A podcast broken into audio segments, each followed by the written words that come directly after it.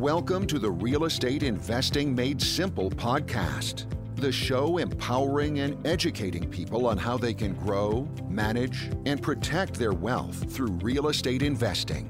Now, here's your host, Bailey Kramer. What's going on, everyone, and welcome back to another episode of the Real Estate Investing Made Simple podcast.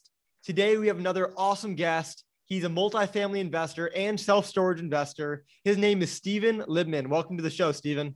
Thanks, Bailey. Appreciate it, man. Thanks for having me.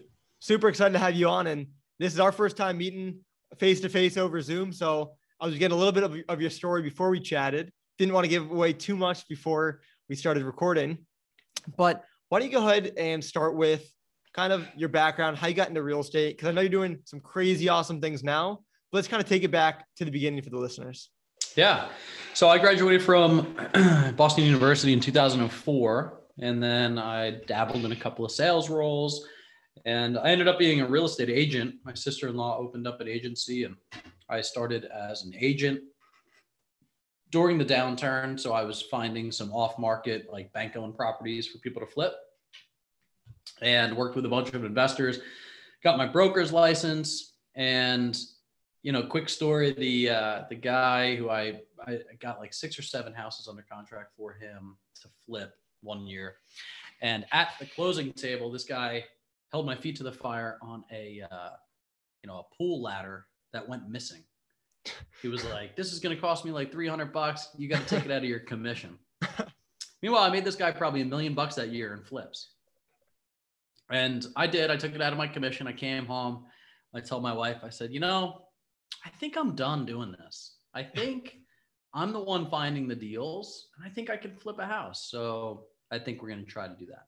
And I'm super grateful to that guy because his neurotic narcissism gave me the violent shove that I needed to get into this business myself. And so me and my business partner, Travis, started a basically wholesale business where we would take a contract and we'd flip that contract for a profit.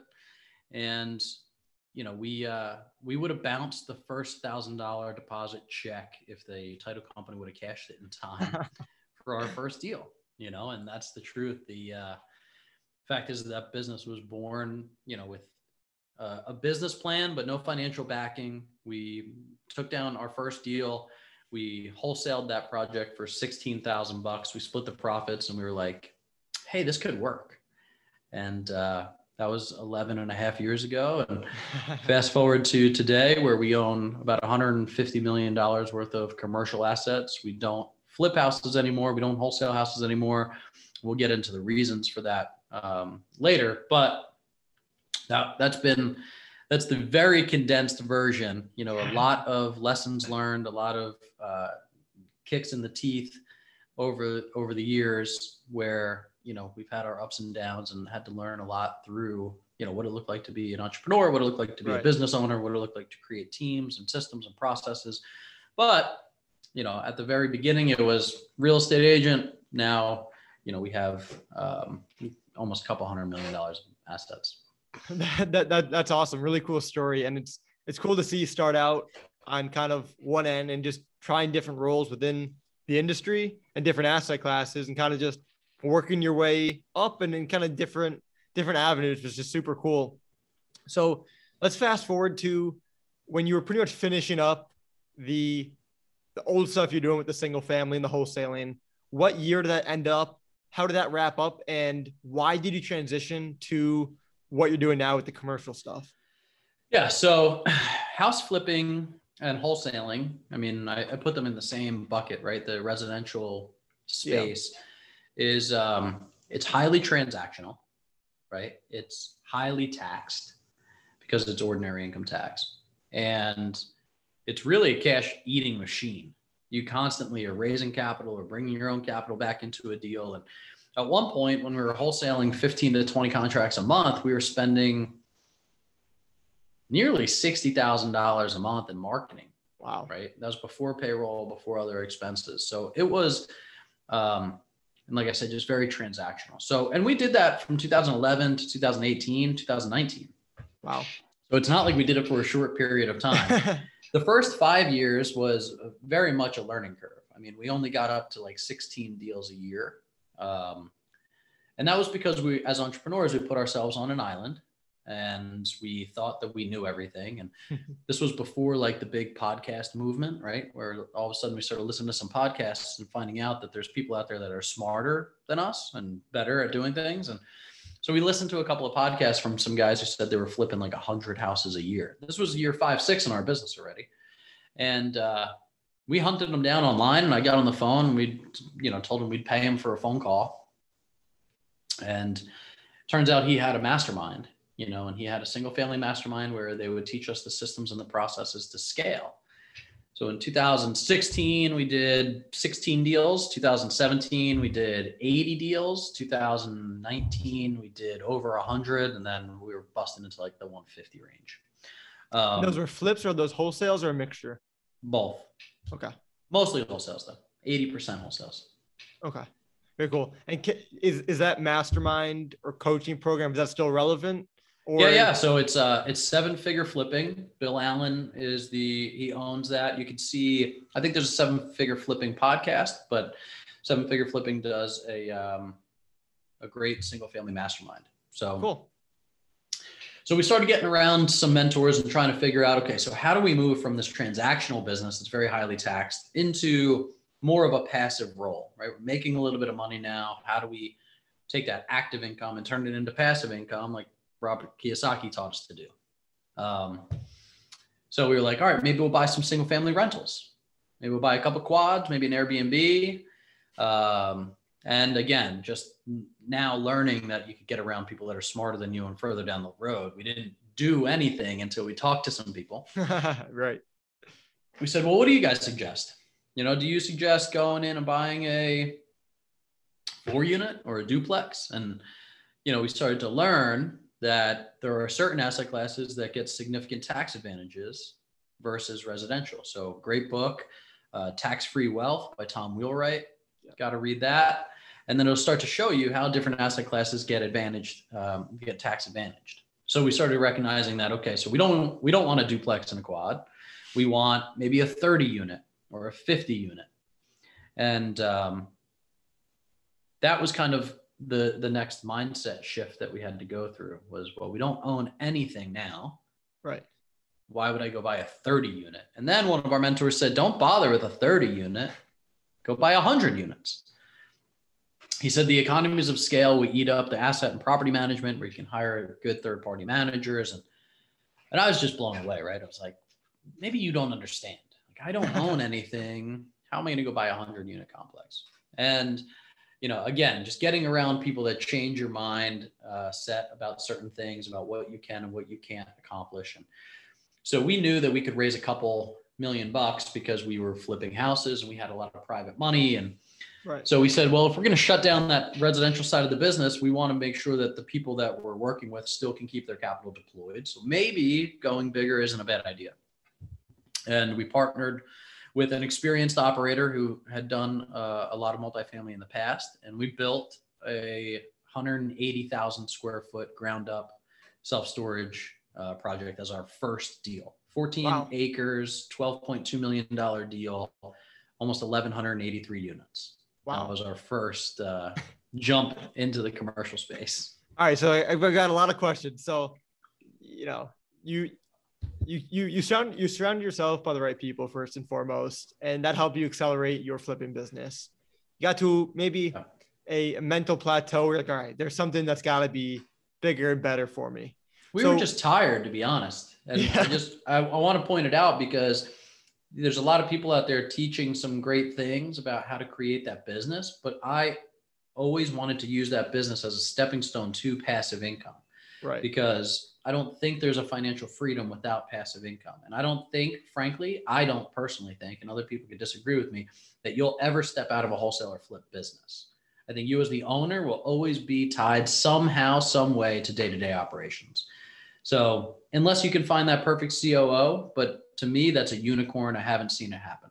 All right. That's fair. That's a fair assumption.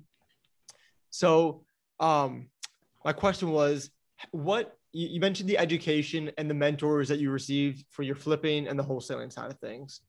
How did you find your commercial investing mentor or group or the people you surrounded? Who were those core people and how do you find them?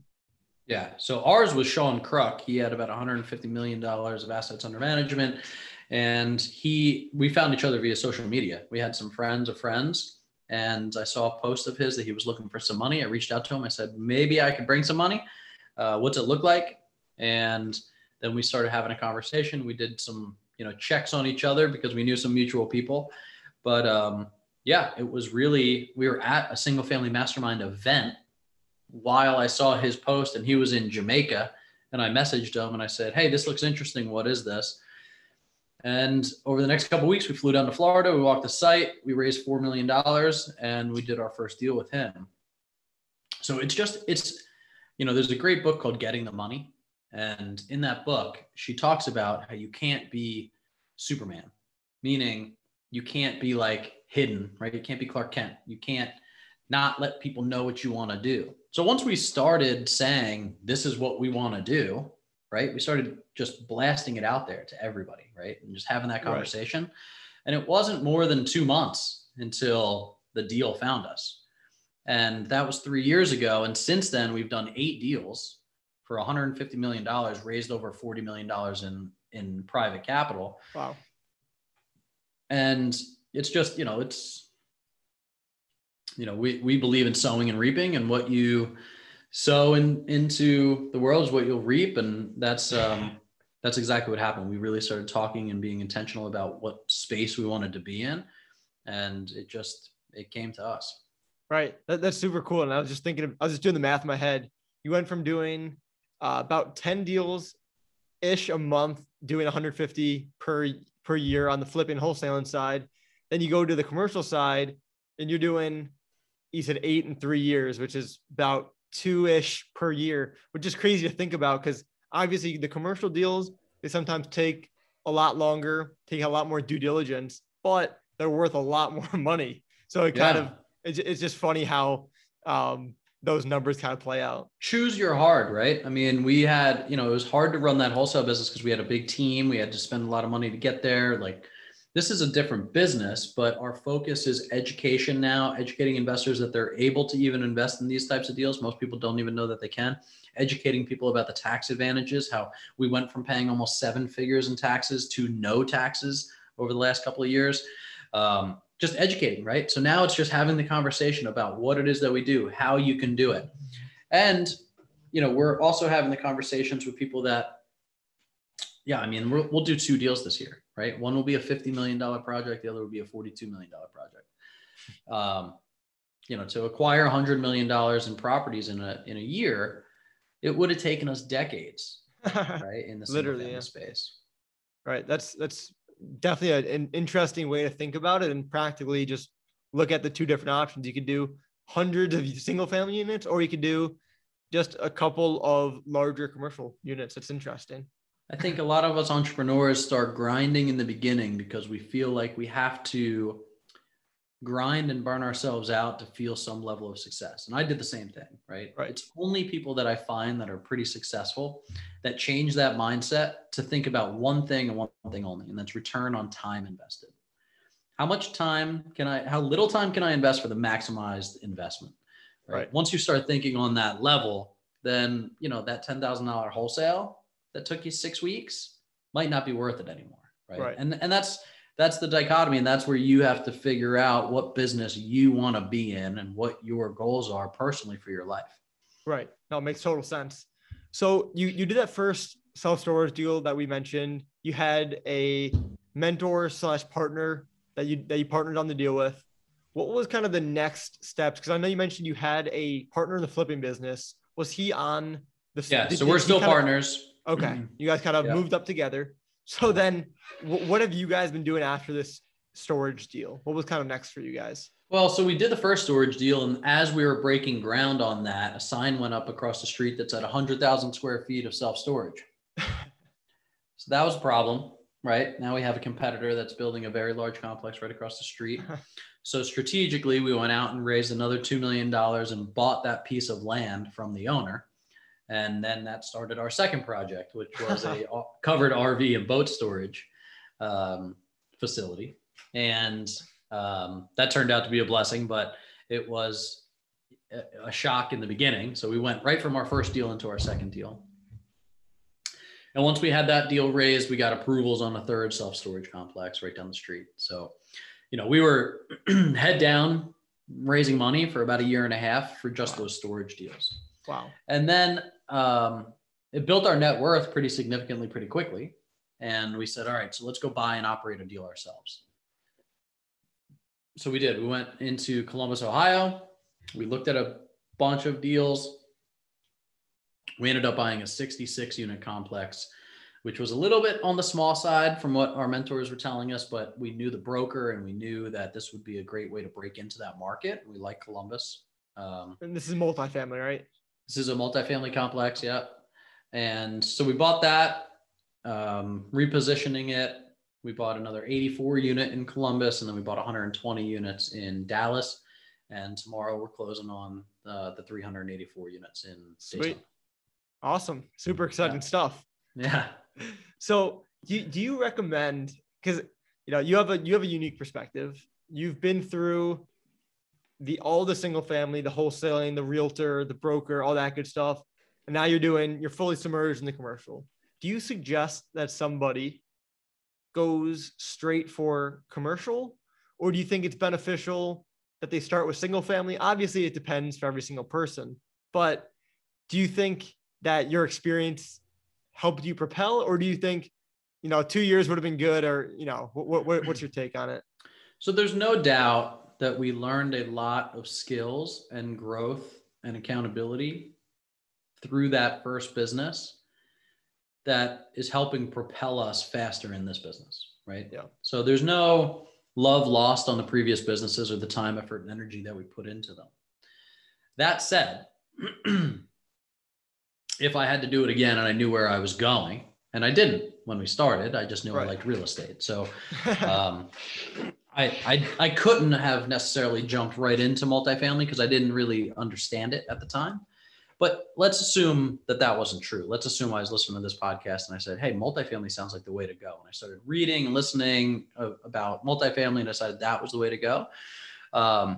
There's nothing to say that you can't start there, right? There's actually... on Facebook right now, I'm friends with a guy. His name is Tim Mai, M-A-I. He's a big multifamily syndicator and investor. And him and a couple of friends started a high school group for 17, 18, and 19-year-olds. They're underwriting deals, multifamily deals, for free with their help to try to get them their first multifamily deal by the time they go to college. Wow. And it's your purview, right? It's like, what is your lens? If your lens is multifamily, if your lens is raising capital, then there's no reason that you can't get into it. But again, you're going to need some mentorship. You're going to need to get around the people that are doing it to teach you the right ways to do that. But there's no reason you can't start there. Right. Okay. That makes sense. So I just had a good question that came out of my mind with starting out in multifamily. I had a really good question I wanted to ask you, but I'll get back to it. So with raising capital, this is what it was all about. For your deals, talk about how you structure the capital raise portion of it, syndication, joint ventures, and kind of explain the difference between the two. Or if you use a different method that I didn't mention, if you can explain that. Yeah, so when we started, it was all syndications, which basically means raising a bunch of money from a bunch of different investors into a particular deal. And, you know, our first deal, $4 million raise, probably 32 investors, right? So a syndication simply means that we're going to split up work and split up capital, and, you know, many hands make light work, right? So, so we've done all of our deals as syndications. Our joint venture has typically been now, and so it started here and it has landed here again, and I'll get back to this, but our joint venture partners are the operators. So we operated three deals in the middle, right? So we built three storage facilities. We didn't operate those. We were just the capital, but we were 50-50 partners. And then we went and bought these other deals where we were the operator and the capital. Yep. And we owned more of the deal, but we had to operate those deals, which is a whole nother job, by the way. So I felt like I built myself another job by accident. Like we went from flipping to doing this, back to like large scale flipping almost. Right. So now, like the 384 units, we're partnered with an institutional operator who's got $1 billion under management, 7,000 units. We're the capital, but we're still 50-50 partners. But he focuses on asset, property, and construction management. We focus on the capital. We like those lanes. So that's where our business has landed, and that's where we'll stay. So we'll probably start a fund now, so that we can kind of discretionarily use that into deals that we want to get into. But in terms of the capital, that's where we started. And then that's kind of how it it's kind of gotten to a place where now all we do is focus on the capital through syndications, through funds or fund of funds, and directly invest into a operational partners deal where we sit on both the general partnership and the limited partnership side. Gotcha. Okay. So that's something I'm super interested in. I've had other people on this podcast kind of talk about that model where they're basically the capital raisers. They partner with experienced operators. You know, even though you yourself are an experienced operator, still partnering with people who have more experience, and I guess enjoy that piece more. So it's a super interesting model. So let me ask you this. I guess from what I've heard from people who do something similar, they partner with people who might have a couple hundred units, might have 1,000 units, but I haven't heard anybody partnering with institutional type investors. Yeah. So I guess I have a lot of questions about it. Where do I even begin? So first and foremost, why do these people, these institutional investors, not why do they need your money, but why, you know what I'm saying? Why you, yeah, why great you, question. You know, there's so many questions thrown in one, but I guess why is the... You're not the first person to ask that question. So there's a long-winded answer and there's a shorter one. So the short answer is institutional operators that have historically been funded by hedge funds and Wall Street, they don't like necessarily the transactional business of it, right? Because we're all human beings and we all yearn for human connection.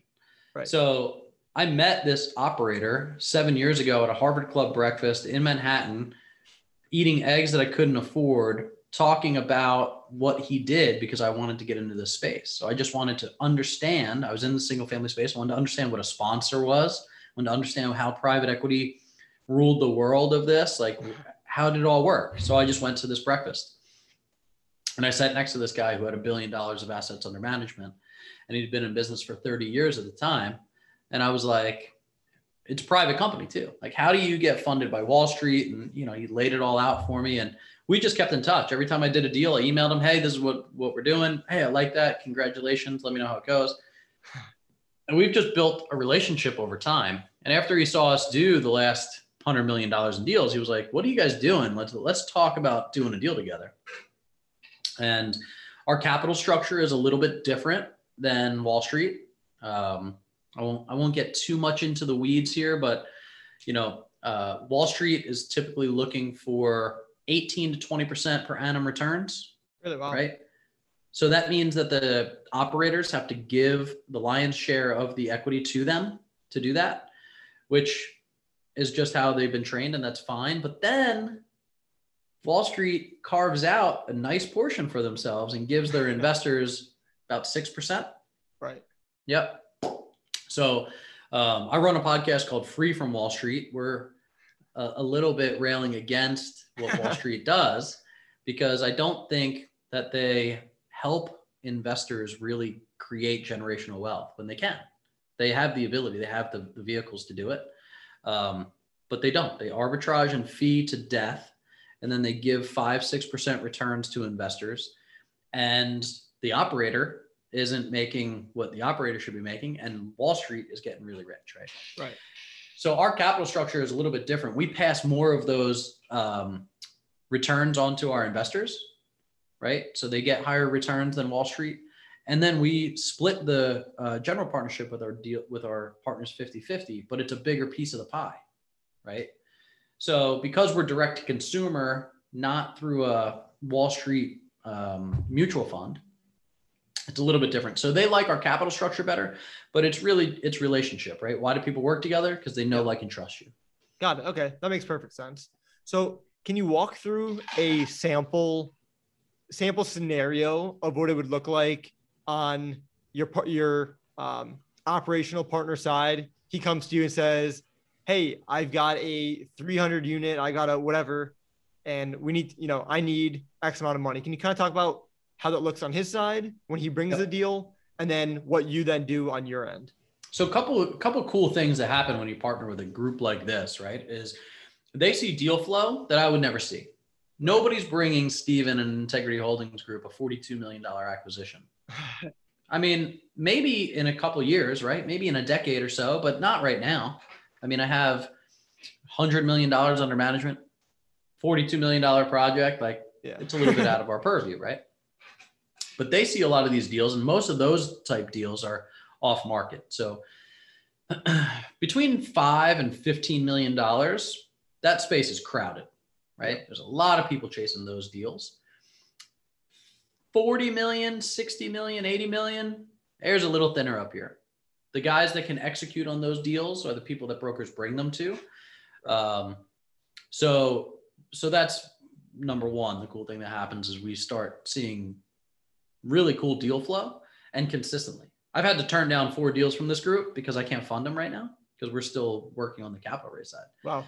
So great problem to have, right? But we want to get there too. We want to solve for that problem. So what happened on this deal? He said, hey, I have this deal. It's a $42 million acquisition. I need you to bring $12.2 million to the deal. I'll leave $1 million in, leaving you a net $11.2 to bring to the deal. For that, we'll give the limited partners X, right? That's what they're going to make. The general partner will make Y, and we'll split Y 50-50. And I will do the asset management. I will do the property management. I'll do the construction management. Here's my team. Here's the reporting that we give you. Like, it is all laid out in a very transparent and accountable way. Wow. So we underwrite them, we underwrite the deal, we underwrite the sponsor, we underwrite the demographics. We, you know, we do our own internal analysis as to whether or not the deal that they presented us checks all of our investor boxes that we require. And then it did. And then we said, yeah, you know, we'll, here's our letter of intent to perform on this deal with you. And here's our closing date, and let's get legal involved. And they start writing up the operating agreements and things like that. And then we start hitting the phones. Gotcha. Okay. So a couple questions. When you, I guess, for the returns for your investors, let's start there. Are they promised or guaranteed any returns? If yes or no, what do those look like? What do they expect to make? How does that portion look? So the SEC frowns upon the word guarantee. Yeah. Right. So no, they are not guaranteed anything, right? Investments all have inherent risk, and you need to understand the risk of that investment when you go into it. That said, we structure our return profiles to our investors as a preferred return, meaning in the operating agreement, it states that the cash flow needs to go towards expenses first, right? The property expenses. Then the net operating income goes towards the debt service. Then it pays the preferred returns to the investors, and then the operators are paid out. They're distributed last. Not every operator does this. That's how we do it. Our investors make a preferred return across the board. So some guys have equity splits at the end where it's like, here's a preferred return and then an equity split. We structure the entire return deal by deal at a predetermined number that is in a preferred position.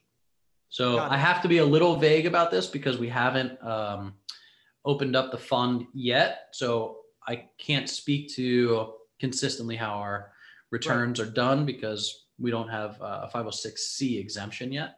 Got it. But that is how we structure all of our deals, to where our investors are always in a preferred position, meaning us as the operators, we eat last, they eat first. And they know what that is going into the deal. Gotcha. Okay. And then do they also get a portion of the equity as well? We don't do that. Then okay. Got it. Yep. So we haven't done that. You know, we're looking at it, but we have a very high pref, right? Yeah. So because of that high floor, there's also a ceiling. Right. It's a trade-off. Well, what it does is it mitigates downside risk. Most of our investors are not looking for home runs. They're looking for the three things that we are very much focused on with our own capital, which is one, preservation of capital. How do I not lose money? Two, return of capital. How do I get my money back? What are the exit plans? Return on investment is number three, right? Regardless of what number three is, what number that is, they're both, it's all irrelevant if you can't do number one and two. So right. Our investors that come to us are typically looking for more stability and consistency in their return profile, not being able to hit a triple or a home run on some deals. And for that, they're willing to trade that upside benefit to mitigate their downside risk. Got it. Okay. Makes total sense. So on a day-to-day basis, because it's still crazy to think about. I know this is common with commercial, but the volume of deals goes down. Obviously, when there is a deal on the table, there's a lot of work and time that goes into it. But so what does your actual day-to-day look like? So you're responsible for the capital raising, right? So I guess what does your day-to-day look like? And maybe throw in some tips of capital raising too. Yeah. So have you read EOS? I have not, no. Traction, Rocket Fuel. I've heard of them, but haven't read them yet. Okay. So when you're building a business, right, the format of your business is important. So we run the EOS system, which is Entrepreneur Operating System. If you read Traction or Rocket Fuel, Gino Wickman, it lays out kind of how you do meetings and like what's a very efficient way to run your business. I bring that up because in part of that is creating what they call an accountability chart, where basically you lay out all of the roles of the business and all of the people that fit in those roles. So the short answer is I sit in too many seats right now, but I'm the visionary in the business. So I talk about big ideas. We whale hunt. We focus on doing like team meetings that help keep people accountable and pumped up about where the vision is. And our vision and mission is not predicated on dollar amount, right? We actually have a donor advised fund that is attached to our business where a percentage of all profits and proceeds go into a donor advised fund. And we give to nonprofits around the world to make some kind of impact. And, you know, we'll give over $1 million away over the next 3 years through this fund. And our whole team is bought into the idea that this is why we do what we do, right? So number one is get your why, understand what that is. But I say all of this because my day-to-day is being restructured right now. And my role has been visionary, but it's also been more on the investor side where I'm talking to investors, talking to them about the opportunities, doing the webinars, having the one-on-one phone calls, things like that.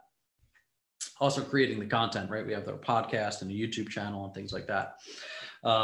So that's kind of been my day-to-day. It's a lot of getting on webinars, talking about deals, educating people that don't know that they can get into this space, telling them about who we are, why we do what we do, understanding what their investment goals are and do those goals align, right?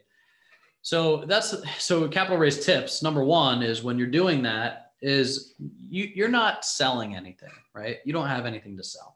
You have an opportunity for people to partake in. If they say no, that's fine. If they say no, you probably haven't done a good job educating them on why they like these deals. So it's really understanding yourself, why you personally would want to invest in multifamily real estate. And I always tell our clients this, like, we're investors first. What I'm about to tell you is what I learned over years that made me stop flipping 1,000 houses and doing this. Right. And, you know, that education is invaluable. People don't know that they can do it. So we get to educate them. It's a win-win, right? If they decide to invest with us. So it's mostly just creating the content that people need to hear, right? And building your network and getting out there and talking to people about why it is you do what you do and see if your missions align, right? Seth Godin always talks about build your tribe. Right. In this business, you don't need a lot of people. If everybody gives you $100,000, right? And you have 2,000 investors, you're in good shape, right? You've bought almost $1 billion worth of property. Right. So it's really just finding your tribe, figuring out what your why is and seeing how they align with people. So capital raise tip. or not. I mean, the logistics of what that looks like are, you know, there's back end stuff, but the reality is that people invest in you because they know, like, and trust you. And you have to get in front of people. You have to know your why. You have to tell them why you're investing in those things, and then offer the opportunity to them. Right. So, you know, getting in front of them, obviously you mentioned social media, podcasts, YouTube, I'm sure Facebook or LinkedIn have some role in that, but actually getting, so this is a place that I'm in. And I think a lot of investors are in this position, or at least have been, is, you know, we're posting all these cool things we're doing on social media. Everyone associates us or knows us as the real estate. He's a real estate guy, he's doing something, you know? But then actually going for the, I guess, for the ask or the sharing of the opportunity. I think that's one part that is always kind of blurry at the end, is how do you actually make that step? Like, actually practically make that step and say, hey, I actually am looking for, you know, more investors for this deal, or just telling people that you're actually looking for capital. Because sometimes people are like, oh, you're doing some cool real estate stuff, but they don't even know that it's a possibility. So yeah. My question is, how do you actually take that next step? Once everyone in your network knows that you're the real estate guy, you go ahead and you're not asking for capital, but you're telling them that there's an opportunity for them. Yeah. If you want to prime the pump, I'd get a little bit further ahead of it. Right. And before you even have the opportunity, right, make them sign up for like an AWeber form or a MailChimp form, right? Have them sign up somewhere on your website so that you capture their name and their number and why they are interested in talking to you, right? And then you can have that phone call beforehand and say, well, what are you looking for? And understand what their investment goals are. Right. I think we all do this too, right? We all find a deal and then we go chase the money. And yep. Everybody always used to tell me, like, hey, when the deal is right, the money will come. Well, I'll tell you right now, I've raised a lot of money in a short period of time, and I've always been chasing because we had a deal under contract.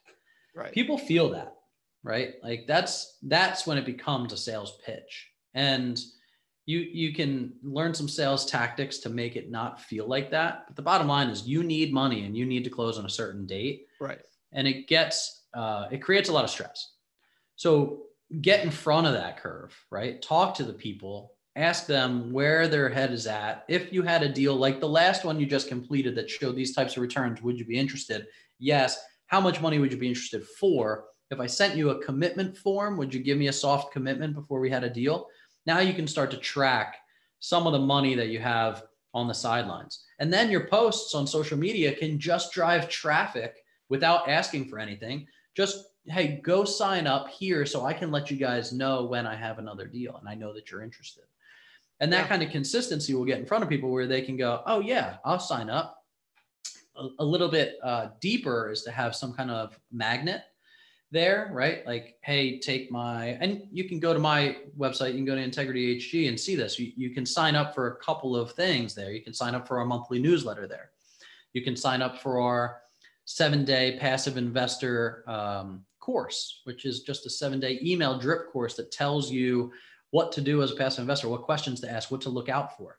And then third is you can sign up for the investor club, which I'm going to ask you some more detailed questions, but you're going to be able to see the next deal that I have, right? So first and foremost, I wouldn't go to social media and say, hey, I'm looking for more investors for this deal, because you might not be able to, depending on the SEC exemption, right?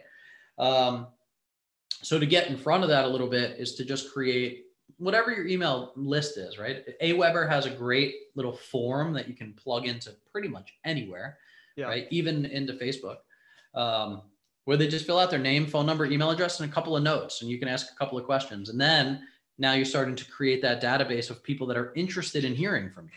Right. That's pretty smart way of doing it. That's definitely something I'm going to need to think about and actually implement, because what I did is when I kind of did the, oh crap, I need some money for a deal. And it's never, that's the feeling of that first is awful. Cause it's like, oh, I knew I should have been doing something first. So what I did is I don't think it was in a salesy way, cause I didn't show my desperation, I guess, at the time, but I just sent out an email to my database that I've just collected over past like a year or so, and basically said, you know, I called it like the, you know, 2021 update, or, you know, something with me, what's new with me kind of thing. And basically telling people what I've been doing and which kind of what direction I'm going, and saying, hey, if anyone's a private lender or, you know, named out what I needed, let me know. We're working on a bunch of projects down the road. So yeah. I talked to a few people, got a few people that were interested, and was able to get something going quick sooner than later, because I've already had the previous relationship. Yeah. But I think doing. So yeah, did like you pay those people back? Yes. Okay. Yeah. All right. You can do a little masterclass, right? So, all right. So now go back to those people and get testimonials from them, written and video if you can, even through Zoom. Hey, you know, why did you invest with me? What did you like about the investment? Did you get paid what you were supposed to get paid? Would you invest again? Right? Just what do you do for a living? Focus on them as the investor. Yeah. What makes them pull the trigger, right? Get those testimonials, put them up on your page. Send those testimonials to that same database. Hey, this investor made $13,758 over 6 months by investing with me. Here's their testimonial, right? Right. And now you just, so now you have data. Now you can go back to that group and say, here's how we made out on that last bunch of deals we did, right? Right. If you're interested in becoming a private lender, you're interested in making these types of returns, sign up here, right? Or reply to this email, whatever. And then, you know, so now you start to create that data set. And then, you know, have you ever read Never Split the Difference? I think I listened to that on audiobook. Yeah. Listen to it 7 times more. Yeah. Because it's fantastic. It's just a fantastic sales book. But what you can do is you can go back to that database and get people to self-select by not telling them what you need from them. Right. You can say, hey guys, just so you know, I have this opportunity that I'm under contract on this project. Let's just say it's a flip, right? $100,000, $20,000 rehab. We're going to sell it for $200,000. So I need $125,000 or $130,000, whatever you need to cover some of your upfront costs. I'm going to be offering out 12% interest per annum, right? And we're going to be paying a point a month while your capital is deployed. We need to close in the next 45 to 60 days. Do you know anybody that might be interested? Not are you interested, right? It's a little nuance, but it creates a big mental shift because you're not coming to it. Right. If I said, Bailey, can I have that cup behind you? Your immediate reaction is no, right? Because people like to say no. So by asking them if they know anybody, it gets them to start thinking like, do I know anybody? Well, why not me, right? And then they self-select. Right. I did this on a $2.5 million private lender deal. I sent this deal out multiple times and they're in my database, but I knew that these people had some cash and I knew they were sitting on it.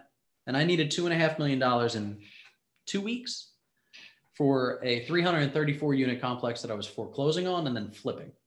Wow. So I emailed them and I said, hey, I know this is kind of out of the blue, but I have this project that I bought for $2.6 million.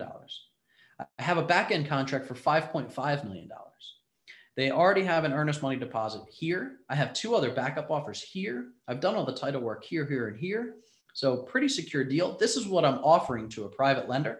Do you know anybody? Within 10 minutes, I got an email back that said, we would be interested in this. When can we jump on a call? Yeah. Right. And it was the fastest money I've ever raised, but I did a good job of laying out the opportunity and I didn't ask them. I asked if they knew anybody, right? So right. Just little tips and tricks, right? From sales tactical type things. But then when people come back to you and say, yeah, I'm interested. Great. You get it funded. And then the next person says, yeah, I'm interested. Hey, you know what? We already got that funded, but I'm going to keep you on my list for next time. Would you be interested in this type of deal next time? Now you're stacking your list, right? Now you have more and more people that you know are ready to pull the trigger, so that when the next deal comes up, you know how much money you have. Right. Okay. That's a great tip. Let me ask this. Do you know anybody? I guess you could do that face-to-face if you're having a conversation with somebody. Of course. Yeah. But is that also something that you post out either on you know, like you said, you have to be careful with regulations, and it's best not to chase it for a specific deal. But is that something you also post on social media, or you send out an email? Hey, I'm always looking, you know, we're looking for more investors. If you know anybody who might be interested in making solid 8% preferred returns, let me know. Is that something you post, or is that more of just a conversation piece you have? So I don't post anything with percentages. Yeah. The SEC frowns upon that. So, you know, if I'm going to post something, I would just say, hey, I have a deal. I'm looking for a private lender. Who do you know that might be doing some private lending? DM me for details. Got it. Or private message me for the interest rate. You know, I used to say that stuff too. I used to go live in a video and be like, hey, so I have this deal. We're buying it for this, we're putting this into it, we're selling it for this. I need this much money for it. And the SEC is not going to let me say online how much I can pay you. So just private message me. I'll tell you what the interest rate is. Yeah. Right. Yeah. And then more people will just reach out because of curiosity than anything else. Right. They're like, how much are you paying? Right. And then, but it works. It's just, you know, you can be funny about it. Like, but yeah, I'd just be careful about putting rates of return out there. Yeah. Yeah. No, good. That's a very good tip. Very cool. So is there any, before we move on to the next section of our show, is there any last piece you want to mention that we have not covered? Any last tips or anything? No, you know, I think there's so much that goes into building these types of businesses, right? And it's hard to focus down on any one thing. Obviously we touched on mentors, but I'll tell you, the person that I am today would not have been able to create the business that we run today. Or the person that I was when I started wouldn't be able to run the business that we have today. You know, so if growth and accountability isn't a core value of yours, at least make it a sub-value, right? Like you need to have a library of books. Like this is one of 4 bookcases I have in my office. I went to school for sociology at Boston University and hated reading, hated taking tests, but it was because I wasn't reading the right stuff. My passion, my interest was business and real estate, and like, how do I create wealth and how do I pay less taxes? And those are the things that really like get me excited. And there's so many books out there to really help cut the learning curve. So get around people that are smarter than you, that are doing it. Try to add value to them before you ask them for anything, which can be a little bit of a caveat because people that are smarter than you typically don't have a lot of value that you can give to them. But you know, try in some form or fashion to get around the right people and ask them some advice in terms of what books are they reading? What are they doing financially? How are they setting themselves and their families up for generational wealth? But be a growth-oriented person. Your mindset is absolutely your lid on how far you're going to go in life. Right. And, you know, I was terrified when I wrote that deposit check for the first wholesale. I was really scared. And your level of what you can handle in life will absolutely change based on the types of situations that you put yourself in. Right. You know, raising $12.2 million over the last 4 months to close a $42 million project is quadruple the deal that we did before that. Right. You know, and it's literally 100 times bigger than some deals that I've done in the past. So just that growth mindset, I think, is so important for people. And it's not like a nuanced type of, oh yeah, let me get some like ethereal knowledge. No, I mean, like, go get some books, read them, and apply that stuff. You know what I mean? Right. Cool. Love it. Love it, Steven. So we're now going to move on to the next section of our show, which is the big four. And this is where we ask all of our guests the same 4 questions. So number 1, what's your number 1 habit for success? My number 1 habit for success. Honestly, I would have to say, for me personally, and this is going to vary for everybody, right? But for me personally, it's prayer. So, you know, I believe in the power of prayer. I believe that our business is exactly where we're supposed to be because, you know, God is CEO of our business and we kind of help steward that business. And, you know, I think that there's a humility that comes along with prayer that is required to have a real successful business. And it makes you look at things that you don't know everything. And we certainly don't. And, you know, we seek God on those things. So. Awesome. Question number two for you, Steven, are limiting beliefs. They're thoughts in our heads that hold us back from realizing our potential. What's one limiting belief that you were able to crush, and how did that impact your life? Yeah, I mean, I think making the switch from single family to multifamily and commercial was something that we didn't really know that we could do, right? And, you know, it's kind of is intertwined with number one, but when you have faith, you tend to not allow your limiting belief to hold you where you're at. You know, it would have been very easy for us to stay in a multi-million-dollar a year business and been comfortable enough, you know, to say we built ourselves a job and I don't have to work for anybody. I don't have to answer to anybody. But getting to that next level was going to require some faith. It was going to be a leap of faith. And, you know, we were not sure if we were going to be able to get it done. We didn't know if we'd be able to raise $4 million, but right. Fast forward 30 months later and we've raised $40 million. Right. So, it's incredible. Yeah. Incredible. So where do you see yourself in either yourself or your business in 5 to 10 years? Yeah. So, I mean, I think we're still going to be operating this business. I think I will sit much more in an owner and visionary box, with a team kind of built out. But I expect that in the next 3 to 5 years, we'll have over $1 billion of assets under management, and we'll be giving somewhere between 30 and 40% of our income that comes in through the business through our donor advised fund. Our goal, by the way, is 10 years to give 90% of every deal that comes in through a donor advised fund. So wow. You can really make an impact on the world.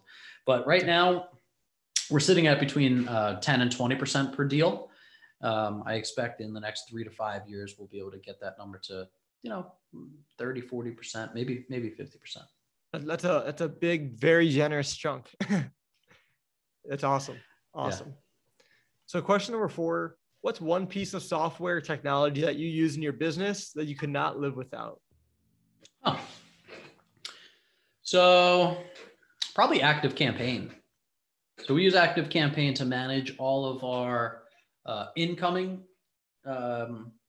signups, right? And funnels and automations. So email automations, text automations, things like that, scheduling my calendar, and then sending out our email blasts to let people know about our newsletter, about our new deals, about what's going on in the next deal. So that's been a really great tool for us, you know, just in terms of communication, because we really feel like communication is a big piece of the business to the investor. Definitely. And it sounds like with you managing all these different investors, you definitely need something very sophisticated to keep track of everything, or else that would be your full-time job is sending an email. So that's definitely important. Exactly. So last thing, Steven, where can the listeners get a hold of you? Yeah. So if you want to listen to our podcast, you can go to Free from Wall Street. That's the name of our podcast, or you can go to our website, integrityhg.com. and sign up for our investor club, listen to some podcasts. You can watch our YouTube videos from there. So we're all over. Okay. Awesome. Well, Steven, it was a pleasure not only meeting you face to face, but hearing your story from start to, you know, running the wholesale, being a broker, doing the flips, to fast forward where you are today, you know, crazy growth in the commercial space and huge, huge plans to come. So super excited to watch you grow. I know you're going to definitely hit your goals, because you have that vision. No doubt you're going to get there. And just want to say, Steven, thanks again for coming on the show. Thanks, Bailey. It was fun. Thank you for listening to the Real Estate Investing Made Simple podcast. For more resources or to connect with us further, please visit our website, www.baileykramer.com. We'll see you next time.